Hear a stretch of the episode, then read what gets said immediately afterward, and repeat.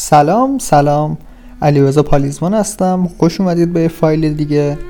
توی این فایل قرار پنج تا از باگ های مغز که باعث میشن ما به احساسات ناخوشایندمون زنجیر بشیم و در همونها بمونیم رو با هم دیگه بشناسیم.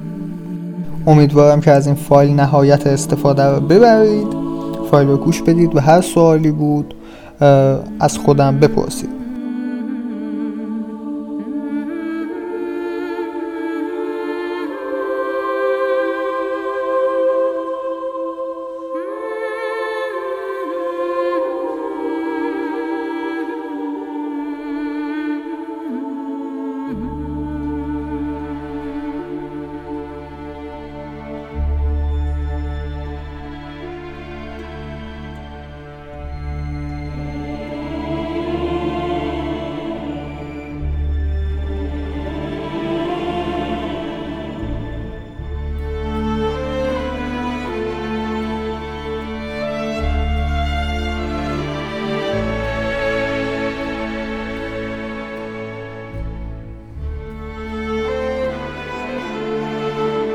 یک مقدمه خیلی کوتاه براتون بگم قبل از اینکه بریم سراغ مبحث اصلی.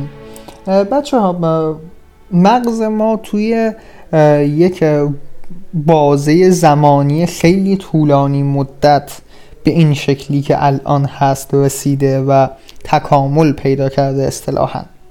و اتفاقی که میفته اینه که بخش زیادی از ویژگی های مغز ما ویژگی هایی هستند که در زمانی تکامل پیدا کردن که مدل زندگی ما متفاوت بوده.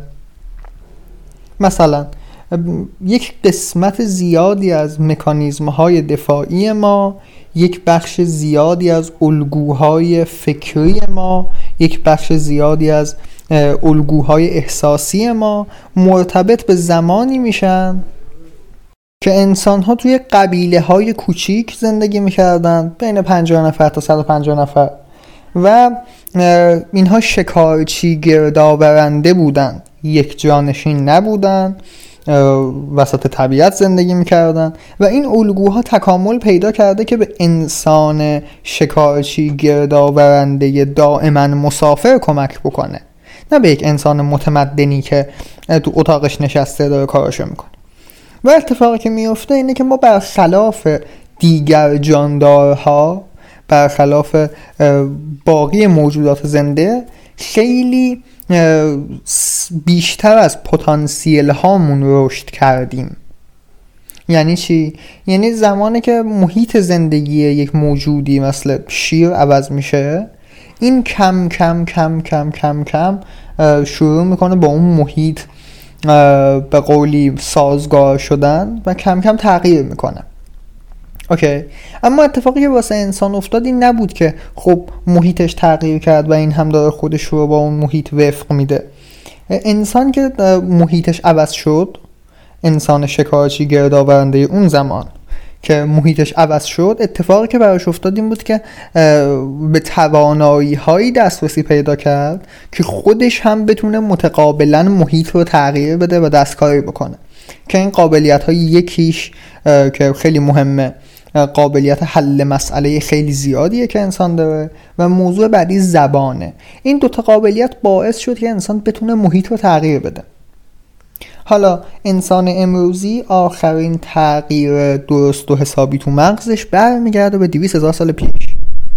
اما از 200 هزار سال پیش که برای آخرین بار به شکل جدی و محسوس و تاثیرگذار مغز انسان تغییر پیدا کرده انسان خیلی شرایط زندگیش عوض شده یعنی شرایط خودش عوض کرده. یعنی ما عملا داریم با مغز یک انسان 200 هزار سال پیش توی دنیای مدرن زندگی می‌کنیم.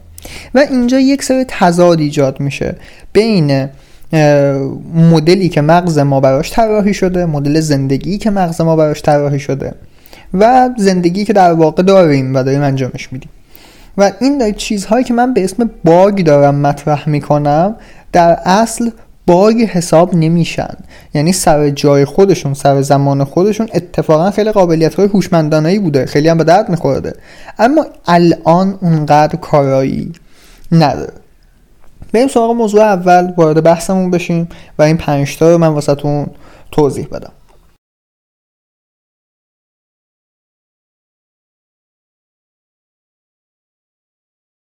اولین باگی که خیلی روی زندگی ما تاثیر می‌ذاره چیزی به اسم نگاتیویتی افکت یا اثر منفی.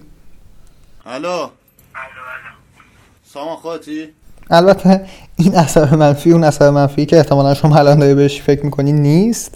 این یه مفهوم روانشناختیه. این اثر منفی راجع به چی صحبت می‌کنه؟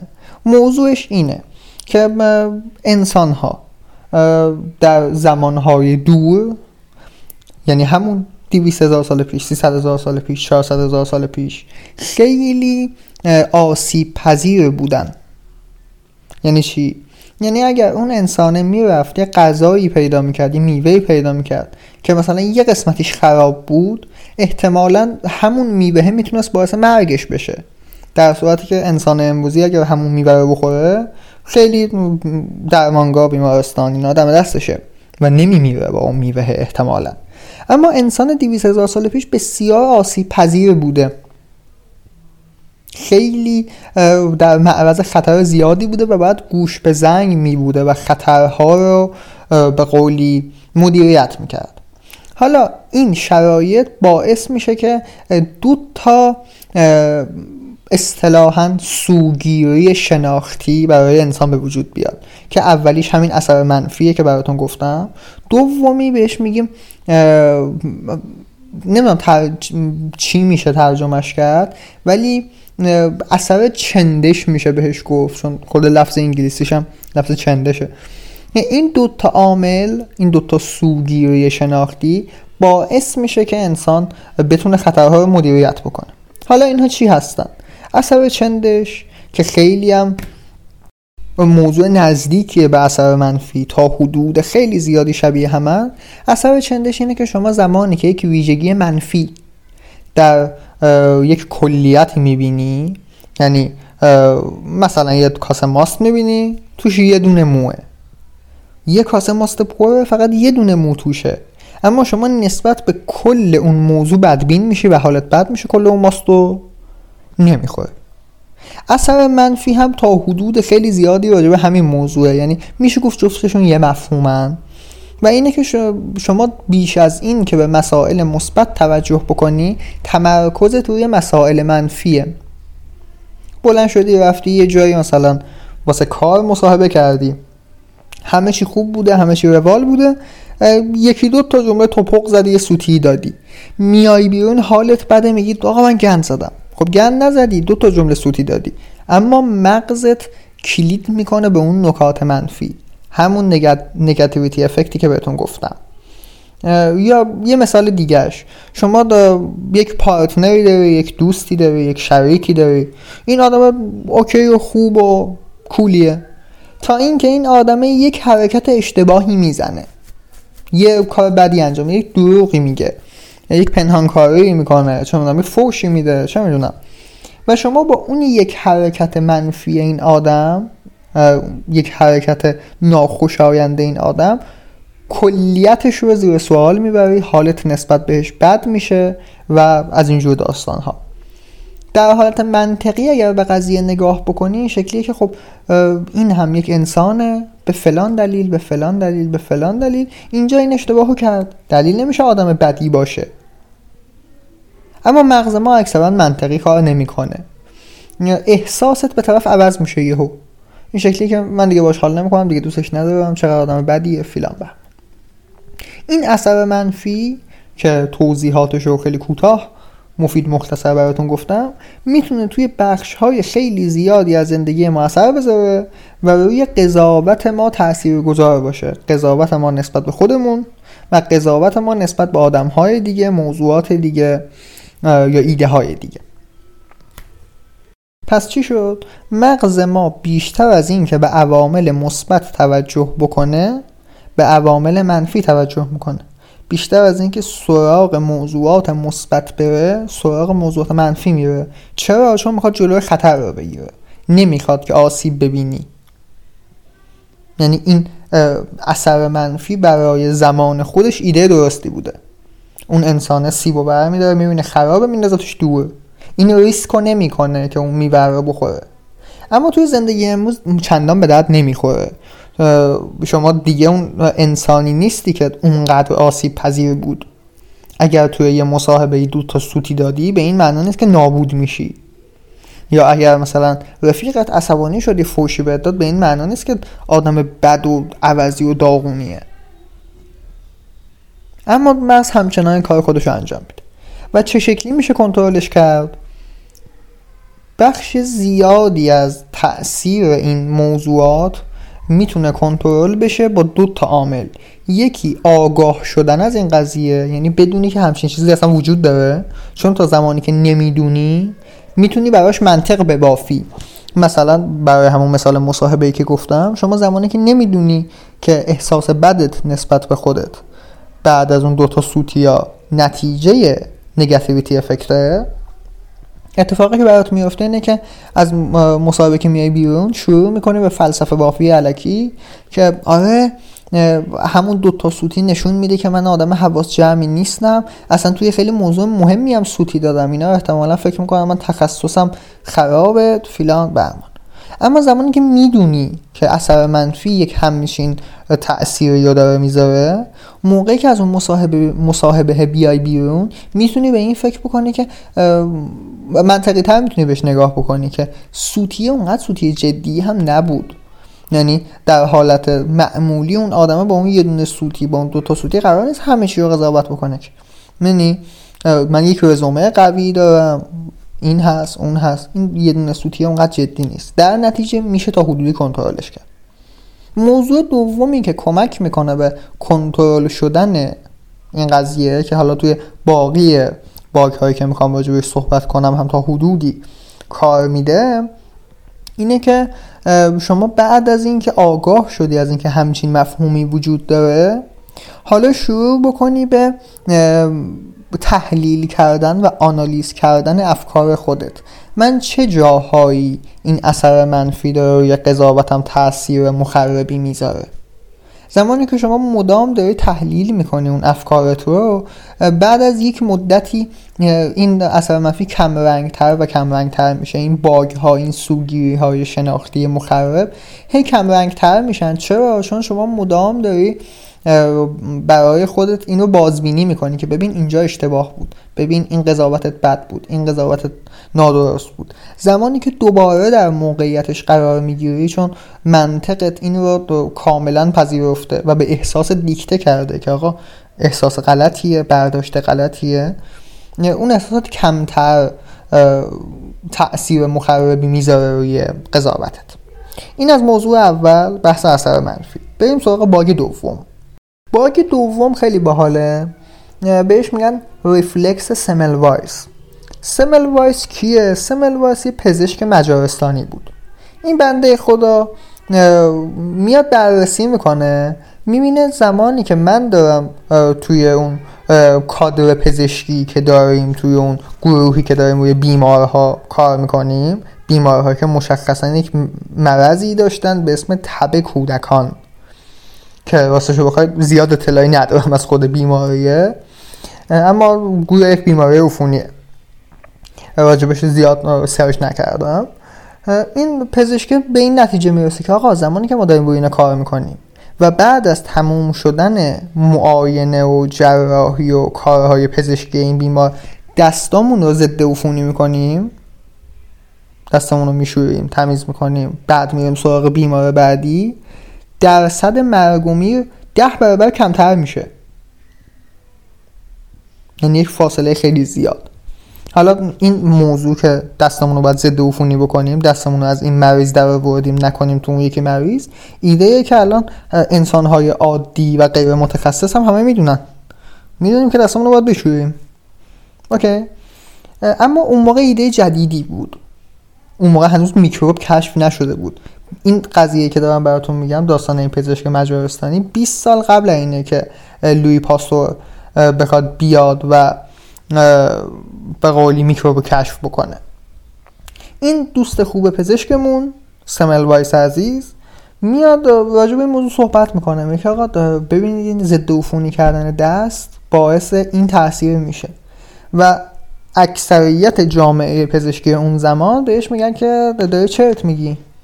اصلا از دست آقایون پزشک های آقا بیماری منتقل نمیشه. نگاهشون نگاه خیلی از نگاه مایی که مثلا داریم از یک بعد زمانی خیلی جلوتر بهشون نگاه می‌کنیم نگاه مسخره و چرتیه نگاه خرافاتیه. اما اونها در اون زمان این ایده برایشون جا افتاده بود. حالا زمانی که یک ایده جدیدی وارد میشه یک سمل وایسی بلند میشه میاد میگه آقا دستمون رو بشوریم تاثیر می‌ذاره اینها مخالفت می‌کنن. چرا؟ چون این شکلی که چه عاملی توی دست من وجود داره که ممکنه منتقل بشه به بیمار دیگه؟ خون خون دست دست تمیز کردیم جراحی کردیم فیلان کردیم حالا رفتیم سراغ بیمار بعدی. نمی‌دونستن چه عاملی وجود داره که باعث انتقال بیماری میشه. خود سمل وایس اسم اون عامله رو گذاشت ذرات جسد. یعنی فکر می‌کرد که ذرات بدن اون آدم بیمار یا اون آدمی که مثلا روش کار کردیم و فوت شده منتقل میشه به بعدی. اما خب بعدا لویی عزیز اومد بهمون گفت نه یه چیزی وجود داره به اسم میکروب. حالا این ریفلکس سمل وایس چیه؟ ریفلکس سمل وایس درباره اینه که شما زمانی که یک روایت قالب رو قبول داری به عنوان حقیقت یعنی یک الگویی تو کلته که فکر می‌کنی درسته زمانی که یک مخالفتی باهاش میشه یا شواهدی به دست میاری که مخالف اون روایت قالبه به شکل یک رفلکس طبیعی شما باش مخالفت می‌کنی. میگی نه اشتباه نمی‌خوام. حتی شاید اصلا به خودت فرصت تفکر منطقی هم ندی. سری می‌زنی زیر میز. یه جمله ای داره فروید میگه که هر چقدر که حدس شما درست باشه نظریه شما درست باشه با مقاومت بیشتری مواجه میشی. داستان احتمالا همینه. آدم ها زمانی که یک روایتی رو پذیرفتن با شواهد مخالف خودشون مخالفت می‌کنن یعنی قبولش نمی‌کنن نمیپذیرنش. هرچند که اون شواهد ممکنه اونقدری منطقی باشه که شما اگر بهشون بدون تعصب نگاه بکنی ممکنه به این نتیجه برسی که اصلا دیدگاه خودت از ابتدا غلط بوده. اما مغز برای اینکه بتونه ثبات خودش رو حفظ بکنه بتونه در یک حالت استیبلی بمونه و استراب اضافه به خودش تحمیل نکنه تلاش می‌کنه یک ایده رو نگه داره.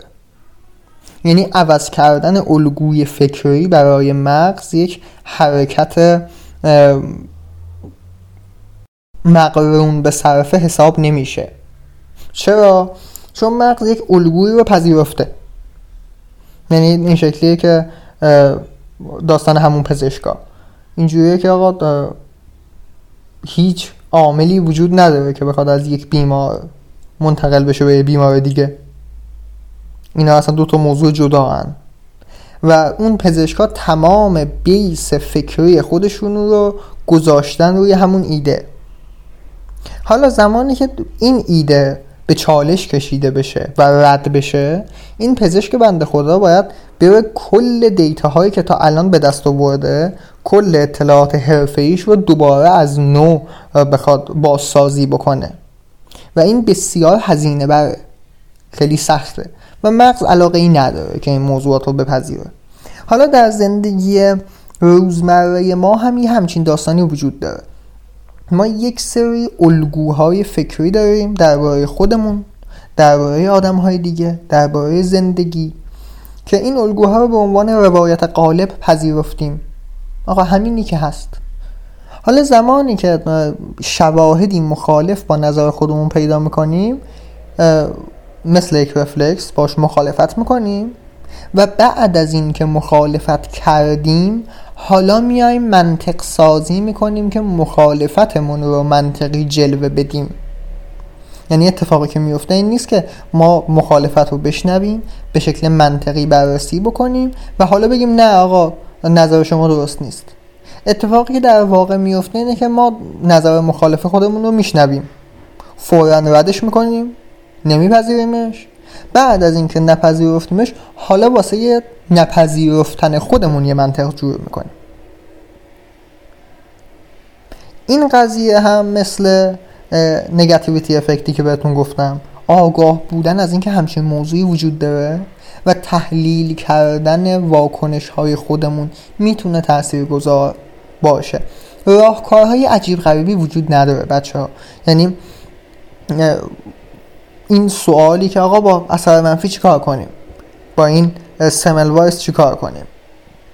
واسه اینها پاسخ عجیب غریبی وجود نداره که این راهکار رو انجام بده این حرکت رو بزن این تمرین رو انجام بده. همچین داستانهایی وجود نداره. آگاه بودن ازش و دقت کردن به رفتارمونه که خیلی خیلی خیلی می‌تونه تاثیر بذاره. این آگاه بودن و آنالیز کردن رفتار خودمون در یک بازه طولانی مدت می‌تونه نتیجه خیلی خوبی بده.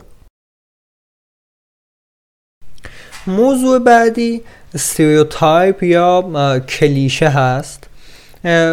طبق همون حالا در ادامه صحبت قبلیمون راجع به ریفلکس سمل وایس آدم ها یک سری دیدگاه غالب راجع به موضوعات داره که این دیدگاه های غالب رو اصطلاحا بهش stereotype یا کلیشه میگن. که مشخصا من توی این مورد سومی که می‌خوایم راجع صحبت بکنیم می‌خوام راجع به stereotype های اجتماعی صحبت بکنم. stereotype های اجتماعی یا کلیشه های اجتماعی نگاه هایی هستند یا میشه گفت ذهنیت ها و پیش داوری هایی هستند که ما راجع به اعضای یک گروه اجتماعی داریم. مثلا دخترها فیلان پسرها فیلان. یا لورها فلان ترک ها فلان این دیدگاه ها این ذهنیت هایی که ما راجع به یک گروه یا یک دسته داریم می‌تونه خیلی جاها روی قضاوت ما تاثیر بذاره و از اونجایی که ما موجود تا ابد اجتماعی هستیم اتفاقی که میفته اینه که اگر ما در قضاوت آدم ها در قضاوت نیت پشت رفتار آدم ها دوچار اشتباه بشیم قرار یک رنج زیادی رو متحمل بشیم. اگر ما در شناختن آدم ها به اشتباه بیفتیم آدم ها رو اشتباه بشناسیم قاعدتا اشتباه برخورد می‌کنیم و قاعدتا بازخورد خوبی نخواهیم گرفت. مثلا چی؟ تو زندگی روزمره. اتفاقی که میفته اینه که ما یک سری ویژگی ها رو نسبت میدیم به خانوم ها نسبت میدیم به دخترها دخترها این شکلی هن خانوم ها این شکلی هن. که یک سری از این دیدگاه ها دیدگاه هایی هستن که اصطلاحا بهشون میگیم دیدگاه های منفی هن. دیدگاه هایی هستن که اون گروه از انسان ها رو به نوعی یک ضعفی رو بهشون میچسبونن مثلا نگاه اینه که خانوم ها یا دخترها دنبال پول آقایون میگردن. ها. یا این برعکسش هم وجود داره. دیدگاه راجع به آقایون یک دیدگاه کلیشه ای آقایون صرفا دنبال سکسن. یعنی دنبال کسی میگردن که راحت نیاز رو برطرف بکنه و دم دست باشه و فلان این حالا داستانی که اینجا وجود داره اینه که در حالت عمومی یعنی در بخش مهم و قابل توجهی از موارد که حالا ریشه های تکاملی داره ریشه های اجتماعی داره ریشه های فرهنگی و اقتصادی هم داره. ممکنه یک تعداد مهمی از خانوم ها این که میگم تعداد مهم مهم می‌تونه ده درصد باشه ها می‌تونه 20 درصد باشه. اما چرا بهش میگم مهم؟ چون اونقدری تاثیرش توسط آدم های دیگه دیده شده که به عنوان یک کلیشه جا میفته یک درصد مهمی از خانوم ها ممکنه بله دنبال اون پوله باشن. یک درصدی از آقایون ممکنه فقط دنبال اون سکسه باشن. یا یک درصدی از امیرها ممکنه آدم های خیلی بیادبی باشن. می‌دونی؟ اما اتفاقی که میفته اینه که این کلیشه ها الزامن راجع به همه اعضای یک دسته مناسب نیستن. حالا آقا من می‌دونم که همه دخترها دنبال پول نیستن. می‌دونم همه پسرها دنبال سکس نیستن. می‌دونم همه امیرال بیادب نیستن. اما اینکه شما می‌دونی کافی نیست. چرا کافی نیست؟ چون شما خیال می‌کنی که بخش زیادی بخش عمده ای از اون دسته ای که کلیشه رو بهش نسبت دادی واجد اون صفت هستن؟ اتفاقی که میفته اینه که رفتارت رو متناسب با اون ذهنیت می‌سازی. یعنی پیشفرزت اینه که دختر دنبال پوله. پیشفرزت اینه که پسر دنبال سکس. و اتفاقی که ایجاد می‌کنه چیه؟ یک سری سوء تفاهم های اجتماعی ایجاد می‌کنه. یعنی در حالت عادی اگر یک آقایی توی خیابون توی کافه توی کتابخونه هر جایی بخواد به یک شکلی یک سوالی بپرسه از یک خانومی بخواد یک صحبتی بکنه بخواد حتی کمکی بکنه نگاهی که بهش میشه اینه که خب دنبال چی میگردی؟ می‌خوای مخم رو بزنی؟ دارید بیش از حد به من نزدیک میشی فیلان فیلان فیلان یا برعکسش زمانی که یک دختر خانومی می‌خواد نزدیک بشه به یک آقایی چند تا کلیشه میروزه سرش. کلیشه اول اینه که خانوم که حالا وسط صحبت کردن من شما آهن نبوری نمیشه. نمی‌دونی من اینجا دارم واسه بچه ها وایس ثبت کنم. ببخشید بچه. اون خانومه که می‌خواد به پیشنهاد بده یا نزدیک بشه چند تا کلیشه ممکنه بریزه سرش. کلیشه اول اینه که خب خانوم ها که نزدیک نمیشن. میمونه عقب. کلیشه دوم از سمت آقا هست یعنی کلیشه که تو کله پسره ممکنه وجود داشته باشه.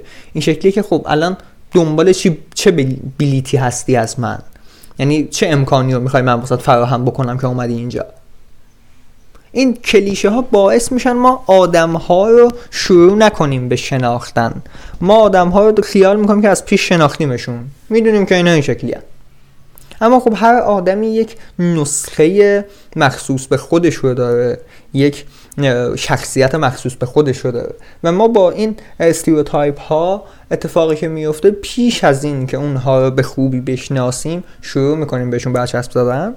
و یک اتفاق دیگه که میفته اینه که این استریوتایپ ها باعث میشن حتی اگر ما تلاش بکنیم برای شناختن آدم ها به محض این که به اولین بنبست می‌رسیم به اولین تضاد می‌رسیم به اولین درگیری با اون افراد می‌رسیم این کلیشه ها دوباره برای ما روشن بشن و روی قضاوت ثانویه ما تاثیر بذارن. مثلا من میرم با یه خانومی دوست میشم و تلاش می‌کنم که اون رو همین شکلی که هست بشناسم کلیشه ها رو فیلان نکنم این شکلی. حالا یه دفعه سر مثلا دنگ کافه ما با هم به مشکل می‌خوریم. حالا به جای اینکه من بخوام این شکلی برخورد بکنم که خب این مشکلی که ما خوردیم شاید فقط یک مشکل حساب و کتابه شاید یه سوء تفاهمه شاید این آدم آدمیه که زمانی که خودش داره سهم خودش رو می‌ذاره انتظار داره تو هم سهم خودتو بذاری فیلان فیلان فیلان. به جای اینکه این اتفاق بیفته که حالا اگر همه این احتمالات رد شد برسیم به اینکه آدم اصطلاحا آهن پرستی آدم دنبال پولیه. ما با اولین چالشی که برخورد می‌کنیم میریم تو این فاز که بیا. میگن همه دخترات فیلانن این همین شکلی بود. ها؟ پس مطالعه کردن راجب ریشه این کلیشه ها اینکه چی شده که به خانوم ها این شکلی میگن؟ چی شده که این نگاه راجب آقایون وجود داره؟ چی شده که مثلا به شمالی ها میگن شمالی ها بی غیرتن این از کجا اومده؟ چی شده که مثلا میگن تورکا به هوشیشون پایینه؟ این از کجا اومده؟ مطالعه کردن راجع به ریشه این کلیشه ها باعث میشه که ما بفهمیم که خب یک داستانی پشتش هست و واقعی نیست. و زمانی که به طور منطقی متوجه بشیم که آقا این کلیشه ها اعتبار کافی رو ندارن داستانی که برامون پیش میاد اینه که می‌تونیم خیلی منطقی تر باش برخورد بکنیم. حالا شاید سوالی که واسه پیش بیاد این باشه که همین دو دقیقه پیش گفتین که از لحاظ منطقی می‌دونی که دخترها این شکلی نیستن پسرها اون شکلی نیستن کافی نیست. پس این که میگه بریم مطالعه کنیم که از روش منطقی بفهمیم غلطه این دیگه چیه؟ این دوتا منطقی بودن با هم فرق داره. یک زمانی هست که ما یک منطق درونی برای خودمون می‌سازیم یعنی چون می‌دونیم که همه آدم ها شبیه هم نیستن میگیم خب قاعدتا همه خانم ها هم شبیه هم نیستن. این یه منطقی که ما برای خودمون ساختیم. منطق سستیه. چرا؟ چون شواهدی پشتش نداره حالا زمانی که بیایم راجع اون کلیشه مطالعه بکنیم یک سری شواهد پیدا می‌کنیم که منطقمون رو تقویت می‌کنه. برای مثال همین موضوعی که در صحبت کردم یک کتابی هست به اسم زن و سکس در تاریخ. یا یک کتاب دیگه هست اگر درست اسمش یادم باشه سرشت جنسی انسان. این دوتا کتاب یک بخشی از صحبتشون راجع به ریشه های شکلگیری کلیشه های جنسیتی که از کجا اومده چرا این شکلیه و اینجور داستان ها پس موضوع سومی که باید بهش میپرداختیم استریوتایپ ها یا کلیشه ها بودن. میریم سراغ موضوع چهارم موضوع چهارم اصطلاحا بهش میگن امپتی گپ یا شکاف همدلی شکاف همدلی چیه؟ شکاف همدلی زمان زمانی اتفاق میفته که شما توی درک علت رفتار آدم ها یا درک علت رفتار خودتون به مشکل می‌خورید همدلی به چه معنیه؟ به این معنی که من بتونم از جایگاه تو ببینم که برای چی فلان رفتار رو انجام دادی. از جایگاه تو نگاه بکنم احساسات تو رو حس بکنم. بشینم سر جایگاه تو ببینم دنیا از زاویه دید تو چه شکلیه. حالا اینکه من بشینم سر جایگاه تو ببینم دنیا از دید تو چه شکلیه می‌تونم درک بکنم که علت رفتار شما چی بوده. چیزی که بهش میگیم همدلی. میفهممت؟ حالا امپتی گپ شکاف همدلی زمانی که شما موفق نیستی توی این همدلیه به هر علتی. چندین و چند امپتی گپ مختلف داریم که اینجا می‌خوام راجع به یه دونه صحبت بکنم که خیلی جالبه. بهش میگن شکاف همدلی سرد و گرم.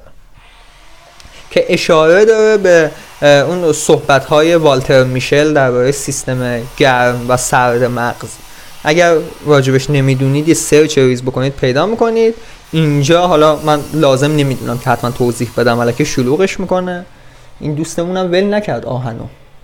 نصفی گیلان رو برید. و بذارم ضبط می‌کنه ببخشید بچه جونم براتون بگه که این شکاف همدلی سرد و گرم قضیهش چیه؟ این اشاره داره به تأثیرات عواطف احشایی شما روی قضاوتت. شاید بگید علی عواطف احشایی چیه که تاثیر می‌ذاره روی قضاوت؟ عواطف احشایی هر مدل از عواطفیه که ریشه داره توی به قولی واکنش های فیزیکی شما. مثل گرسنگی، تشنگی، خوابالودگی جونم برات بگه که احساس ترس یک ترس فیزیکی و از این دست موارد. حتی اینکه سردته یا گرمته. حتی اینکه پاد درد می‌کنه یا پاد درد نمی‌کنه معدت میسوزه یا نمیسوزه. به اینها میگیم عواطف احشایی. حالا یه نکته خیلی خیلی خیلی جالبی که وجود داره چیه؟ اینه که ما بیشتر از چیزی که فکرش رو می‌کنیم تحت تاثیر عواطف احشایی هستیم. یعنی زمانی که گشنه ایم نگاهمون به موضوع یه شکله زمانی که سیریم نگاهمون یه شکله. زمانی که معدمون درد می‌کنه یه شکلی موضوعات رو می‌بینیم زمانی که معدمون درد نمی‌کنه یه شکل دیگه می‌بینیم. حتی زمانی که گرممون کلافه ایم بازم منطقمون دستکاری میشه. ما موجودات چند منطقی نیستیم. و این شکاف همدلی سرد و گرم اشاره داره به زمانی که شما این عواطف احشایی رو تأثیرش رو در نظر نمی‌گیری. یعنی این شکلی که نه دیگه منطقه من درسته. حالا چه گشنم باشه چه گشنم نباشه چه سردم باشه چه گرمم باشه من دارم درست فکر می‌کنم. یا اینو راجع به دیگران هم بخوای فکر بکنی. یک انسان در طول روز 60 تا حالت عوض می‌کنه و تو طول عوض کردن این 60 تا حالت ممکنه نظرش هم تا حدودی هی عوض بشه. یعنی یه رفتاری که شما با رفیقت انجام میدی مثلا رد میشید و می‌زنید پس کلش. واسه شوخی. جدی نزنی این این شکلیه که حاجی دهنه تو آقا نکن فیلان به امان. داره یه قره ریزی می‌زنه. دو دقیقه دیگه که گوشنش باشه بزنه پس کلش بلند میشه داد و بیداد میکن شاید بگه که تو, تو چقدر انسان مودی هستی. نه مودی نیست. یک انسانه الان گشنشه تحملش پایینه. الان گرمشه تحملش پایینه. ها؟ یا الان معدش درد می‌کنه نمی‌تونه خوب قضاوت کنه. یا الان ترسیده استراب داره واسه همین ممکنه از موضع ضعف نظر بده. شکاف همدلی سرد و گرم مربوط به زمانهایی میشه که شما تاثیر این عوامل رو روی نظراتتون و نظرات بقیه در نظر نمی‌گیرید. حالا اینکه اینا رو در نظر نگیریم ولی چه مشکلی ایجاد می‌کنه تو زندگیمون؟ حالا گیریم که اینو در نظر نگرفتیم. نمی‌تونیم بشینیم ببینیم کی گشنشه کی گشنش نیست که. موضوعی که اینجا وجود داره که من اصلا واسه همین اووردمش توی این فایل اینه که زم... زمانهایی پیش میاد که ما خیلی حساس میشیم روی صحبتهای دیگران. یه زمانهایی پیش میاد که ما خیلی حساس میشیم روی احساسات خودمون. گاهی ما یه سری تضادهای درونی داریم. مثلا صبح از خواب بیدار میشم دارم زندگیمو می‌کنم و می‌بینم که آقا من چقدر درس رو دوست دارم چقدر علاقه مندم به درس. دو ساعت دیگه این شکلی هم که نه دوستش ندارم. حوصلم سر رفت. سه ساعت بعدش این شکلی هم که من ازش متنفرم. چهار ساعت بعد این شکلی هم که نه با حال جالبه. این قسمتش رو دوست دارم. اینجا ما به تضاد می‌رسیم که من چمه. چرا انقدر بالا و پایین میشم؟ و شروع می‌کنه آدمه به یک خودخوری کردن. یا این موضوع می‌تونه حساسیت روی صحبت بقیه هم باشه. آقا رفیق من چرا انقدر هی سریع نظرش عوض میشه؟ پارتنر من. چرا انقدر هی سریع نظرش عوض میشه؟ الان یه چیزی میگه دو دقیقه دیگه یه چیز دیگه میگه. یا استاد من پدر من مادر من. این حساسیت روی صحبت آدم ها یا حساسیت روی احساسات خودمون تا حدود زیادی حساسیت علکیه.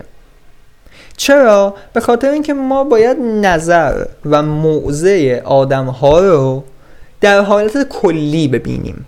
یعنی چی؟ یعنی من میام کلیت رفتارم کلیت احساسم درباره درس رو در نظر می‌گیرم.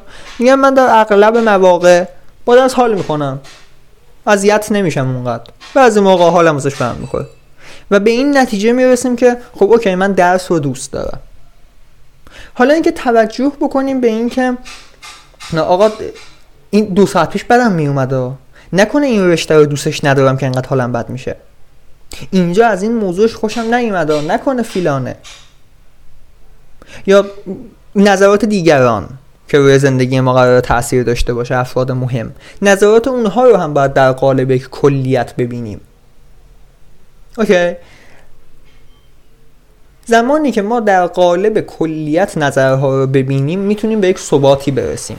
بخوایم جزئی بشیم اذیت میشیم. چرا؟ چون انسان خیلی خیلی خیلی خیلی موجود میشه گفت بی ثباتیه. هی نظرش عوض میشه. توی یک بازه زمانی کوتاه ممکنه صد دفعه نظرش عوض شه بره پایین بیاد بالا. این در نظر گرفتن کلیت و در نظر گرفتن این کوچکترین عواملی که ممکنه رو نظرات آدم ها تاثیر داشته باشه. مثل همین عواطف احشایی که گفتم. حالا دیگه نپردازیم به موضوعات دیگه ای که می‌تونه آدم ها رو بالا پایین بکنه. از هیجاناتشون از تروماهاشون از complex هاشون و و و و و. OK اینم از این موضوع. بریم سراغ موضوع آخر که استعمار کبیر یعنی کل داستان از زیر سر این پنجمیه بلند میشه.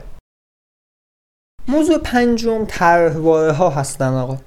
طرحواره چیست؟ طرحواره یک سری الگوی چقدر بد صحبت می‌کنم امروز. طرحواره یک سری الگوی شناختی عاطفی و رفتاری. یعنی سه تا عامل داره. این الگوی شناختی عاطفی رفتاری چیست علی؟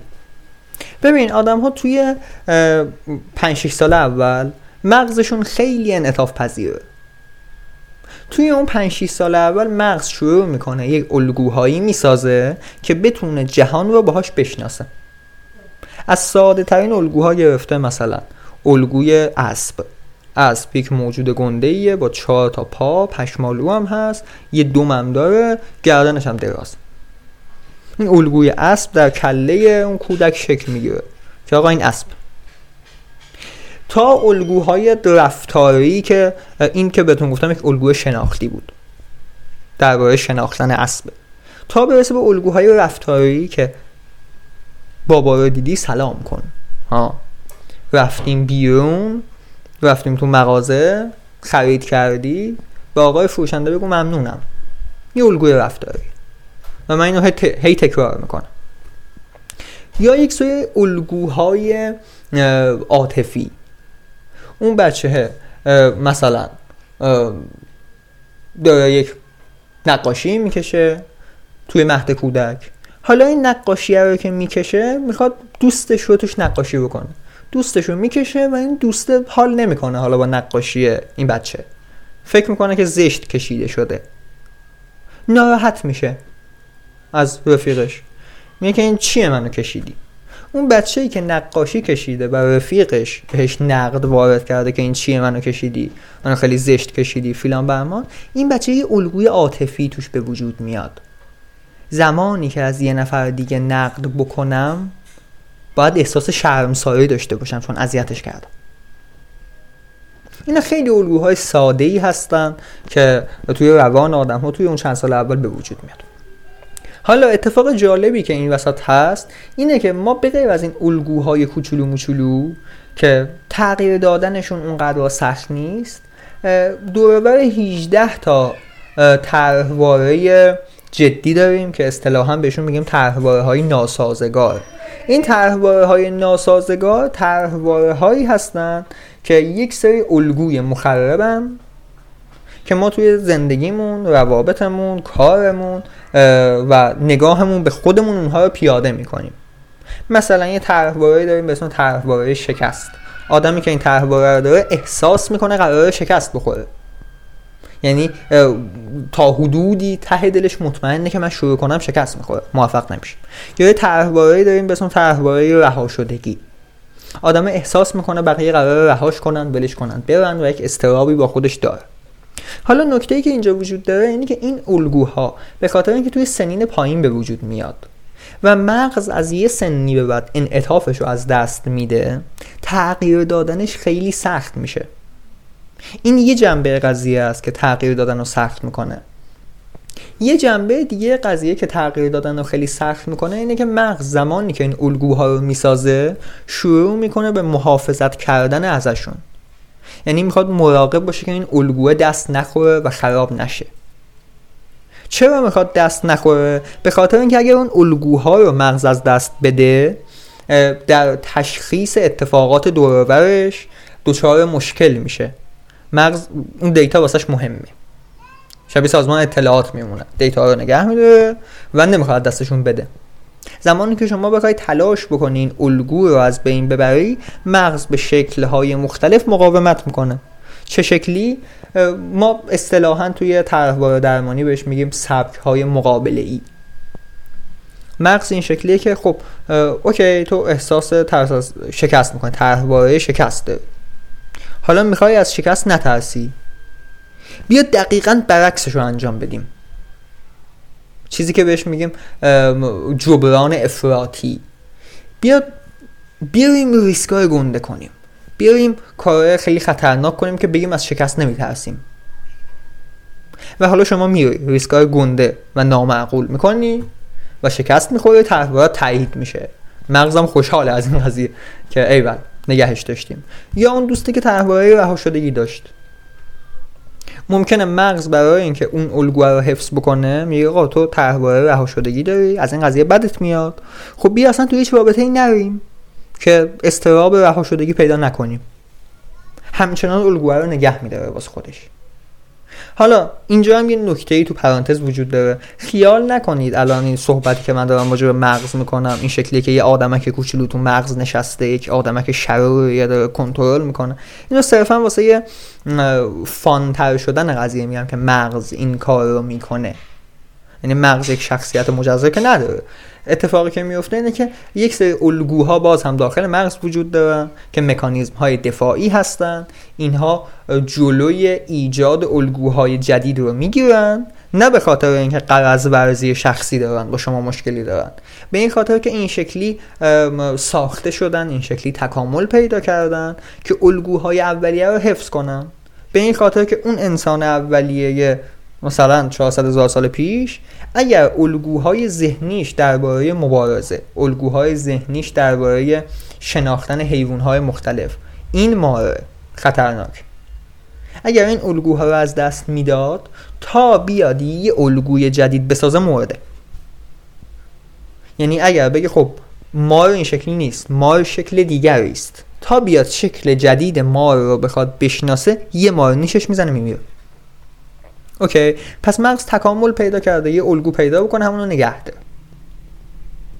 پس موضوع پنجمی که خیلی می‌تونه تاثیر بذاره روی وابستگی ما به احساسات مخربمون احساسات ناخوشایندمون این طرح ها هستن که توضیحشو خیلی کوتاه مختصر مفید واسهتون دادم. حالا توی استوری های پیج پستایی که قرار بذارم اگر دنبال بکنید بیشتر راجبش توضیح میدم. راجب روش حل کردن این مسائل هم توضیح میدم. دمتون گرم که تا اینجا فایل همراه بودید و گوش دادید. و همین دیگه خیلی مخلصیم.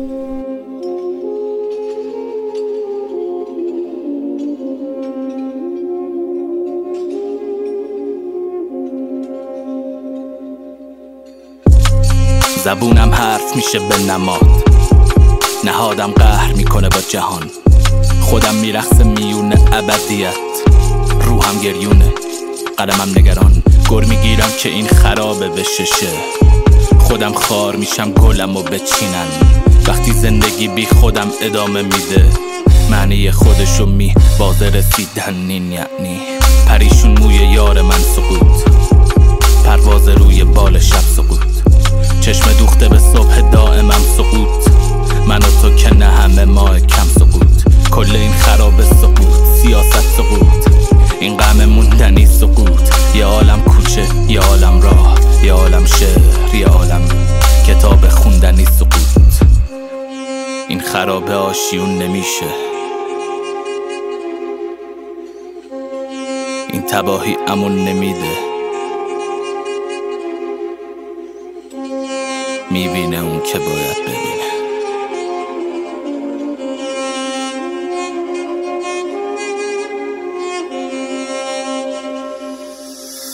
تسلیم گردش بی امان قصاران پایین حال هنوز گیر نیفتادم پشت حسارا نفی حضور اگه تغییری نکنه نگاه ها سفید و سادم ساهر واجه ها رسانا. دنبال قهرمان مقرور قصه نگرد دادا. این بازی حاصل تجرده اجتماع. من شرق ادراک زیر بال فرشته ها تو فقر میمیرم. اگه تو بشی قرب حزب باد ولی من به که شور می‌کنم. شعر و شعر و می‌کنم. شور تو پوسته های انقلاب خمارم. وقتی قریب نشه آهن رفیق تنهایی ها یه گردان رواتن تاریکی نفوذ می‌کنه به روح. سایه ها شاخه های معرفت رو می‌کشم به دوش. این تجربه کوتاه هم خود جهنمه. اگه واسهتون رنگشو به باز نور به باز عشق.